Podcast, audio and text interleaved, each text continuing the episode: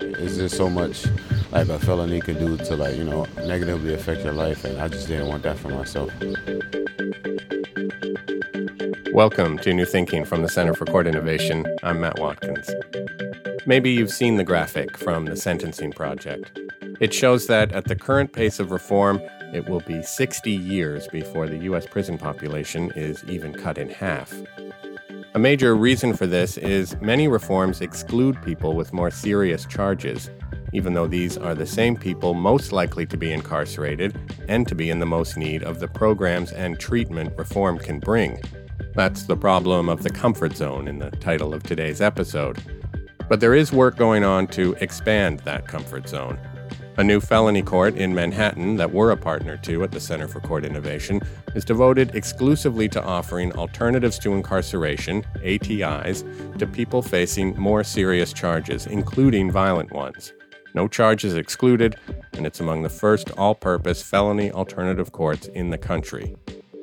The court's work is taking place in the midst of a humanitarian crisis at New York City's Rikers Island jails.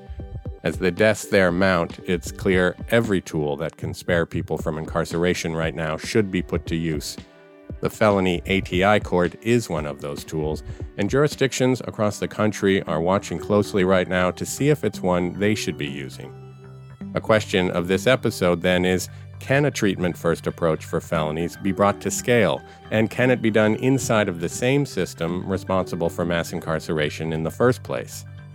We're going to hear a range of perspectives on the court's potential in what follows from a judge, a public defender, and from a practitioner overseeing the court's clinical work. But first, we're going to hear from a court participant, a young man we're calling L you don't you don't want to do it, but you're gonna do it anyway because you know like that's your friend. So like that's like thinking for others and like doing what other people want you to do. L and I are sitting by an artificial lake in Manhattan Central Park. L was brought up in Harlem by his grandparents. His mom died when he was young, and his dad, he says, wasn't really there. L is 24 now, and he was 20 when he was arrested for the first and only time. Police showed up at the apartment where he lives with his grandparents. Yeah, they um raided my house, but um because they were like tipped off that it was a firearm in my house.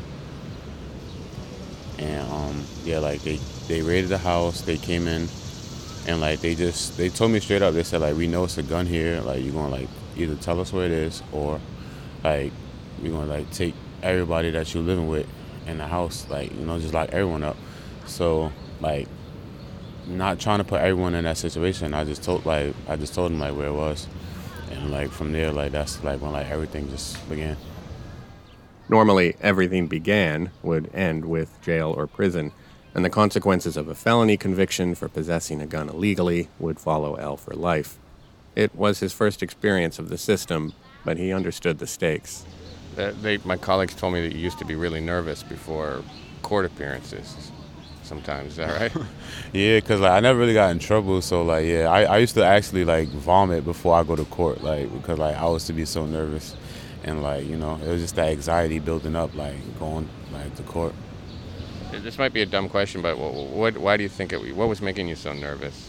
Um, honestly, because like I'm a black man and like like I know the system is not set up for like you know people of color, so like you know I just didn't think like it was gonna play in my favor, like no matter what, like you know my attorney was telling me, or like no matter what, like you know what I was doing to like you know keep myself out of that.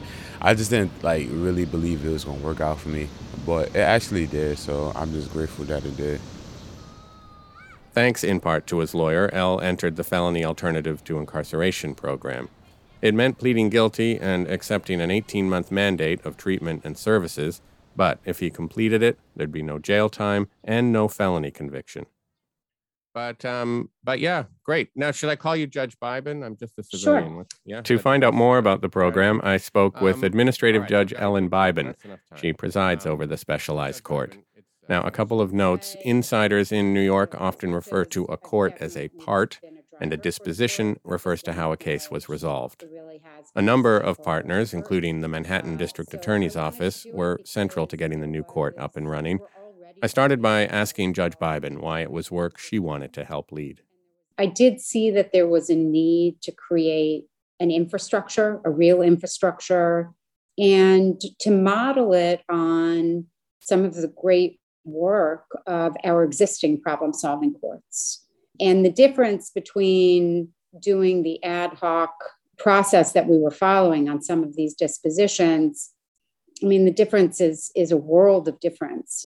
The purpose of this part, and I think one of the distinguishing features from other problem solving courts, is we're not um, charge uh, specific. There's no charge that's necessarily qualifying and no charge that's necessarily disqualifying. I think the one of the other special features of this part is it really tries to be very individualized in its approach, both to who should be or who is eligible, and then also for what then is the nature of the disposition. So you mentioned that there's no disqualifying charges for, for accessing this court. Now that's not always the norm, right, with alternatives to incarceration, which tend to sometimes stop lower on the charge scale. And there's been a reticence, I think, about dealing with violence. Right. I think that's right. And I understand that that's an area where I think we've been fairly innovative. But I will say there's an important tension. If you have a situation, if there's a violent offense, and if there are victims involved, I really try hard to be mindful of that. Even if you have an individual who you think really is better suited for non-incarceratory program, you know, mandate. And that's I think why the, you know, the violent offenses are difficult. I should note all of these dispositions, you know, the mandate involves treatment and programming, but the mandates always also involve a mandate to stay out of trouble, no new arrests, to return to court.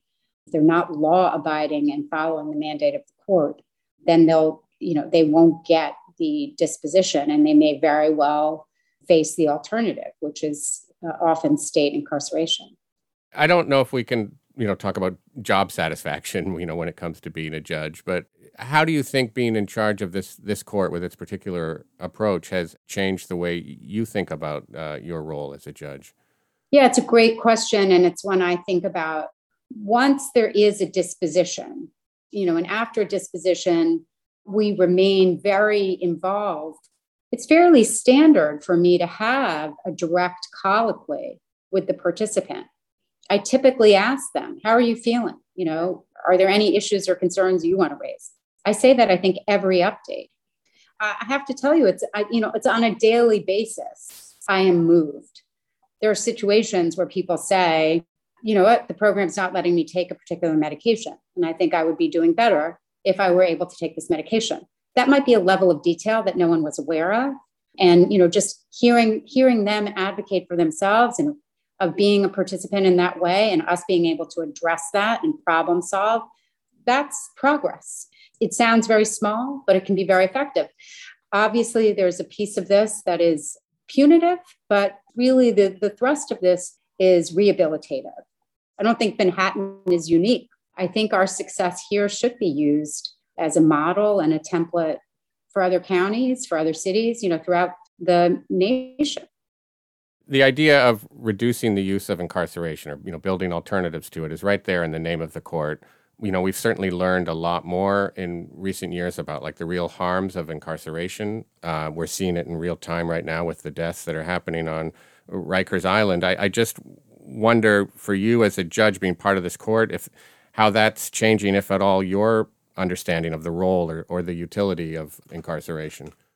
As I said, I think this is not really up to the court or any one judge in particular. So I think, kind of to respond to you, I think there is a general sense among the stakeholders. And by stakeholders, I mean all of the participants, all of the court users, and that includes the judge. I think we all have recognized that there are needs for dispositions that go beyond incarceration.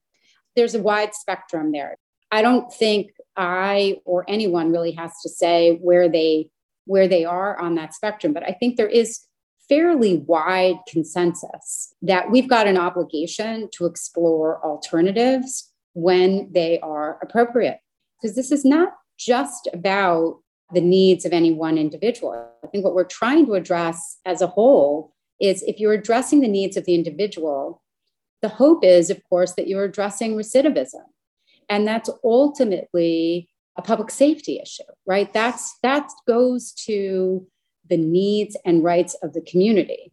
But I, I think this is, again, I think there's a general consensus that in many instances, we have not been addressing the recidivism and public safety, but through incarceration. So we've, we've really got to explore other ways. Our participant, L, experienced those other ways Judge Biben is referring to. His mandate, as I said, was for 18 months, a mixture of therapy, employment support, and treatment. Um, honestly, the whole program, like to me, was like very useful because, like you know, like it just opened your mind to like you know, like new things. Like you don't like just think about like what's in front of you, like what's in your environment. Like you want to like you know, like expand, like make new friends, like you know, try new things and stuff like that. And like it just helps you see like the bigger picture than like like I said, like what's in front of you. The treatment L received was for marijuana. He also had to prove to the court he'd stopped using it. Honestly, in the beginning, I didn't think I was going to be able to do it because like the weekly toxicology, like I was like like like a big like like marijuana user, so like I didn't think like it was to be possible for me to like quit. But like just like just like having a felony like on my record like I knew like it's either like you know just quit for like the duration of like the mandate, or you know just keep doing it and just keep this felony on your record. And like I, I knew what, what made more sense, so I just you know just quit. L is especially grateful for the relationship with his therapist. Um, yeah, that was very helpful because like before, like I never really like you know wanted to like speak to people about like my like you know what's going on in my life. So like you know like I like built that you know trust with my um therapist, and you know like, I still talk to her to this day. So like you know, like she she was really helpful, and you know like it might take some time to like open up to people, but like you know if you open up, like speaking to people like you is gonna help you. So I think like people should like take advantage of that too. Before we hear the conclusion of L's story, let's get a couple more perspectives on the potential of offering these kinds of alternatives to people facing more serious charges. Should a program like this become the norm rather than the alternative? And even if it did, how transformative would that be? Tina Luongo is a public defender and the attorney in charge of the Legal Aid Society's criminal defense practice. And David Hafetz is the project director for Manhattan Justice Opportunities, it's a program of the Center for Court Innovation and one of the partners to the Felony ATI Court.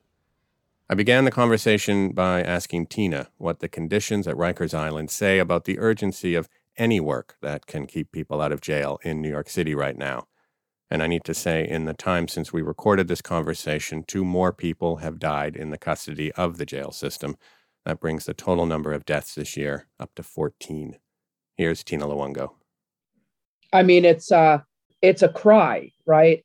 Out of the 12 people who have died, all of them, right, have had either medical conditions, health conditions, or mental health struggles, or both.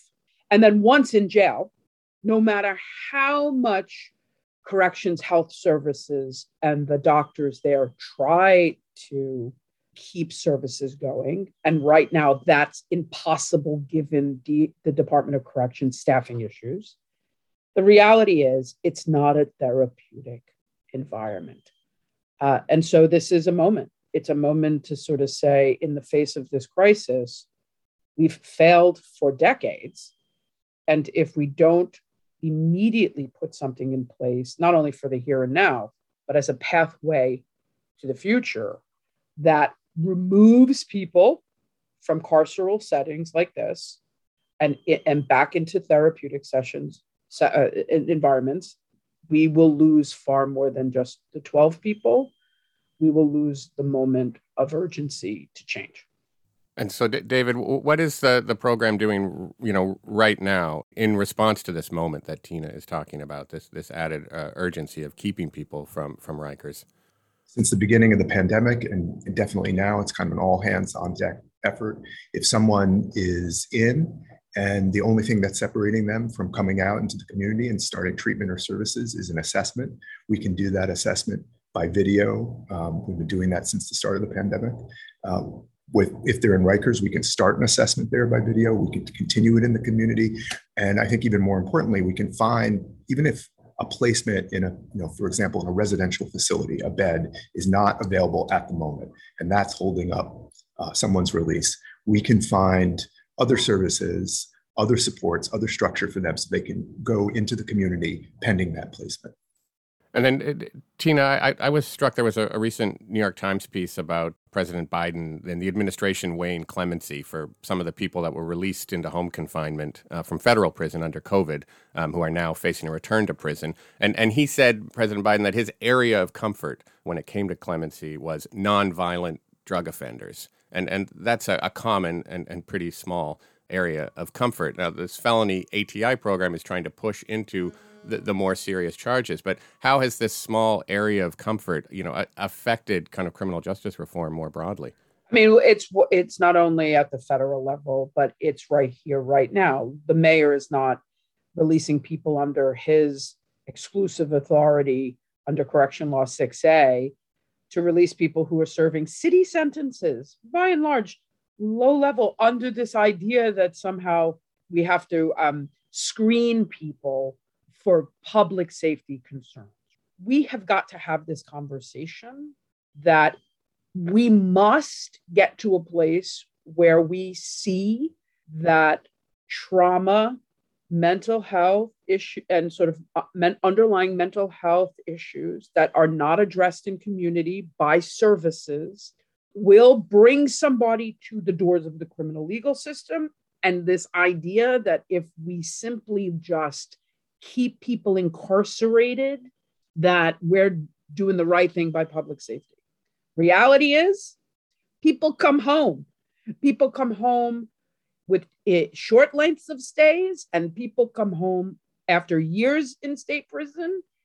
And if we do not address the fact that we just have people come back to a community without, again, services, we've done nothing for public, real public safety, right? So it's a it's talking points. When you hear our president, the DAs, the mayor talking about uh, we have to make sure we're providing public safety, it's talking points because there's nothing behind the increase of services and funding to community based therapeutic services. So, David, could you t- talk a, a, little bit about the, uh, just briefly about the broad outlines of, of the program in Manhattan? So, uh, the felony ATI program, it's really about an opportunity to figure out what's going on in somebody's life um, and what, what it is that brought them into contact with the justice system or led to their arrest. And then giving them the opportunity to engage in services that are, uh, address those needs in their communities instead of having to go to prison or be on a, long probation sentence. We provide support for them during their, their mandate. We're always checking in with them to see how they're doing. And we're also reporting back to the, the court on a regular basis to how progress is going, if there are any issues, if there are any problems coming up. And the parties will come together like every, frequently when there is an issue, problem solve, um, to think about what could be, you know, what other supports could be put in place. So it's not like if, if somebody misses one appointment with their therapist, they're they're booted out of the program and end up back in jail or something. No, not at all. That's built into the approach. And Judge Biben um, and and Manhattan District Attorney's Office, um, to their credit, who and, and, Manhattan DA was instrumental in setting up this program. There really is baked into this and understanding that progress isn't going to always happen in a straight line. People may miss appointments. They may relapse in extreme cases, they may be rearrested at some points. And that doesn't mean that you're kicked out of the program. It's really about, okay, um, this has happened. How do we support this person, try to get them back on track?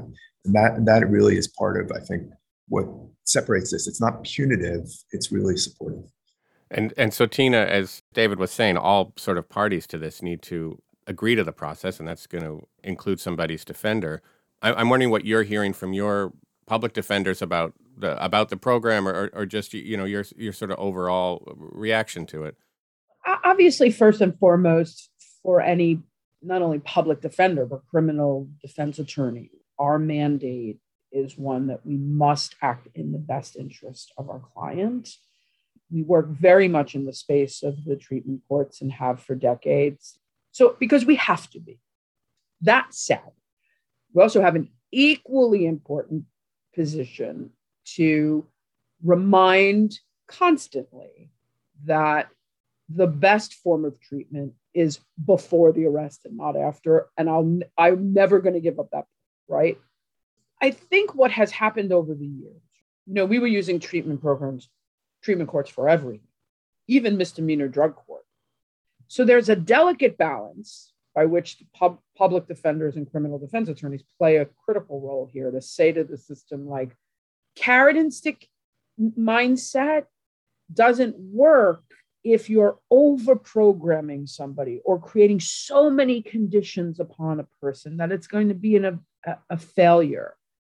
It's really important to call out that that's because the court system tries to control the person a bit too much which feeds into that's because a judge doesn't want to see their face on the front of the post right so that that's our role.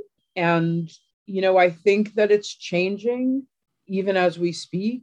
There is some traction certainly as we look at rikers island right now to sort of say it's time for our state to look at treatment not jails which is a growing movement of state law change that might change the dynamic of the ATI versus the uh, alternative to prosecution model, front loading services. I think it's a good time for us to all, as stakeholders, get at the table again and say, if this shift happens, you know, what's the best approach together? I mean, what you're saying, yes, treatment, not jail, but this remains treatment. And if you fail at the treatment, jail is still there in the background. I mean, that's what you're pointing at, right? With this fear of of setting people up for failure, right? Yeah. And people fail, and sometimes courts will enact that sentence. Often, sometimes that's a hefty state sentence. And now the person doesn't get good time credit often for the times in which they tried. And so now the sentence is enacted, and it is a jail sentence that takes none of the two years into effect. It's heartbreaking I think one of the ways we, we definitely do not want to set people up for failure or overprogram people. And one of the ways we address that is through the, the truly individualized assessment that we're doing with people and then the plans that we're developing for them. We're working with in New York City somewhere around 100 different treatment providers in the community. So we can cater uh, the services that someone getting really that match not only the area of need that they want to work on and need to work on, but also specific, specifically tailor the services. I mean, Tina, I know that you would like a kind of more holistic response to the criminal legal system. I mean, you've you've talked about the you know alternative to prosecution rather than just alternative to incarceration. But for now, I mean, we dance with the one that brung us, so to speak. You know, right. um, I call it tools in the toolbox right? We're going to use every tool in our toolbox. The current toolbox has alternatives to incarceration and treatment court centered. We utilize that in the best interest of our clients, and we've had success, right? We've had success in Manhattan. I know because those stories are shared with me by our attorneys that are in that court every day in Manhattan.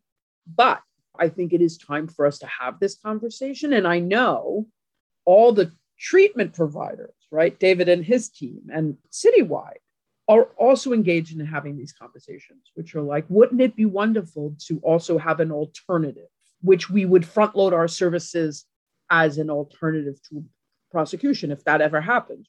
Tina, I mean that your point is is the critical one. These we don't want to wait till someone's at arraignment to be doing this we should also be realistic about what alternative to incarceration programs, even if they, you know, if they become the default response, they're still working with individuals and people with individual needs and problems, but they're not solving the larger societal issues that are there. People don't have housing, the education system, good paying jobs. There are all kinds of issues that we're not going to be able to solve. And I think another thing to bear in mind is that some of these challenges that people have, they're not going to be, you can't solve those problems within the context of a one or a two year court mandate. Someone may need treatment for their for years. So um, I think in this moment that we have with them, we want to make as much progress as we can and really um, help them to set them up for living a healthy life in their community that is beneficial to them and is something that they really want. I do think we have to really think about decarcerating before the arrest. Because what we know to be true is studies after study after study shows like even 24 hours of incarceration destabilizes somebody. And that people who are incarcerated with mental health, length of stay could be upwards of five times longer because of the critical importance and how long it takes to restabilize somebody, to housing, right? David said it like you're trying to put somebody back into community. Well, they might have lost everything or they didn't have it in the first place. And certainly now, David's probably and his team are probably seeing this, even with treatment court, DOC's production issues because of their staffing, even if it's virtual. They're not, they can't bring people to even virtual booths, let alone court. And so then all of a sudden, the treatment provider has to put off an interview or the court now adjourning because the person's not produced to take the plea. So their even lengths of stay are getting longer for the exact population that should absolutely not be at Rikers right now. So while we're talking about expanding, we have to counter that with moving it up, not actually having anybody step into Rikers in the first place. Um, and I think that that conversation is getting traction. But for now, we have to use that tool. And it most certainly should be expanded. This tool most certainly is appropriate and should be expanded to people who are charged with uh, violent crimes. And, and David, can it be expanded? Uh, can it be brought to scale, given you know the challenges of setting this up and getting needing to get the prosecution on board and the court system, and then the challenges of this very individualized treatment. I think we're showing in Manhattan that you can work with a significant number of people. It's about 150, 160 or so people who are currently in the program, which is terrific. Could we add another digit to that number if, if it were needed? Obviously, we don't want to engage in net widening. We don't want to, if cases should be dismissed or charges should be downgraded or it's not needed, then we don't want those people to, to enter this program. But I do think there are many more cases in Manhattan alone where that could, um, where people could benefit from felony alternative to incarceration. And that is definitely true. And we're, we're seeing that in Brooklyn. We're seeing it in the Bronx. I mean, I am, I am interested in uh, these ongoing conversations about what, you know, a new state law about, and again, it, it just recognizes you move the funding for service providers forward and not wait for the arrest, which which I'm imagining service providers will be fully supportive of, right?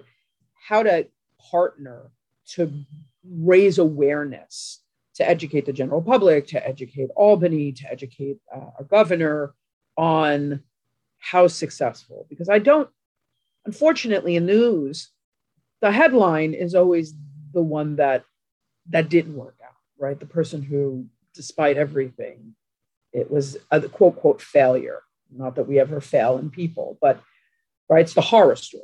That's what gets the cover. It's never the success. It isn't my client that got the services finally that was needed, that should have been given all along since he was a child to a place where he was going to work. He was working in a law firm. Like, how do we as partners start to to highlight those stories for the general public. I think that the general public wants to know when they're thinking about public safety from their lens that this is this is the majority of this the, the majority of people are successful right what you see on the cover of the post is not not the norm now, for every you know 150 people that you have in this program if, if one thing goes wrong with one that unfortunately can be, become the perception. And it's not and it's not the reality at all. Tina i think your point you know this is you know, there's this dichotomy of violent, nonviolent offenses. And nonviolent offenses, especially drug, drug, those are cases that can be safely diverted from the system at whatever point. And I challenge that. And I think we're showing and proving that you that felony ATI, it shouldn't be restricted to certain type of, or an ATI in general should not be restricted to, to certain types of charges, certain types uh, of offenses, certain types of people. It really is uh, appropriate for everyone to actually access things that they need, services, resources in their communities, and not have to go to prison where they're going to, they are going to get worse. We know that for a fact. And we know that we're not going to be safer um, if people do go to prison. Um, and then the other thing I would say is just picking up on what Tina was saying about success. You know, what what does success mean on some level? I think we're seeing a lot of success with people who are able to, to reunite with their families or are able to obtain a job or, or stop using a substance, but may not have a perfect record of attendance or may even get rearrested along the way. And, you know, I think if we have a more kind of holistic understanding of success and understand that the progress that someone's making is really what we what we all want and everyone wants for the person, then I think we'll be in, in a much better place. That was David Hayfitz, the project director for Manhattan Justice Opportunities, and Tina Luongo, the attorney in charge of the Legal Aid Society's criminal defense practice. Returning to our participant, L, suffice to say that he's in a much better place now than the 20 year old who he says was thinking for others, not um, himself. Like, I just, I, I honestly, like, I have like a small like group of friends now, and like, you know, like they're pretty like positive people, like not like really into like you know negative things. So like, I know like just, I know like the people I be around now wouldn't put me in like a bad situation, and like I wouldn't put myself in a bad situation because like I, I've seen like what that like what that's like, and like I don't never want to put myself nor my family in that situation again. When he entered the ATI program, the promise was if he completed his programming, he'd leave it with only a misdemeanor on his record. In fact, he performed so well, he was left with only a violation, not much worse than a traffic ticket. I guess um thank you like to like if they'll hear it, like just thank you to everyone that gave me the opportunity, you know, to like be a part of the program and um everyone that I work with and like that was there to, you know, see me accomplish completing the program and like starting to like regain my life back. So thank you to everyone. L is grateful to a lot of people his therapist, the program staff, his lawyer, and he's reluctant to see the person most responsible for where he is today is himself.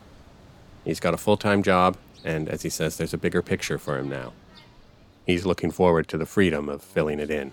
Just like keep trying to figure out what I got going on, cause like I don't have it like fully like figured out now, but I just know like I don't want to be in that situation again. So I just try to do everything I can to keep myself like out of like you know out of trouble, and like just want more for myself. Like I'm like I'm getting older. I want my own house, or my own car. Know, eventually start a family. Some down like later down the line. You know, like just just live a normal life.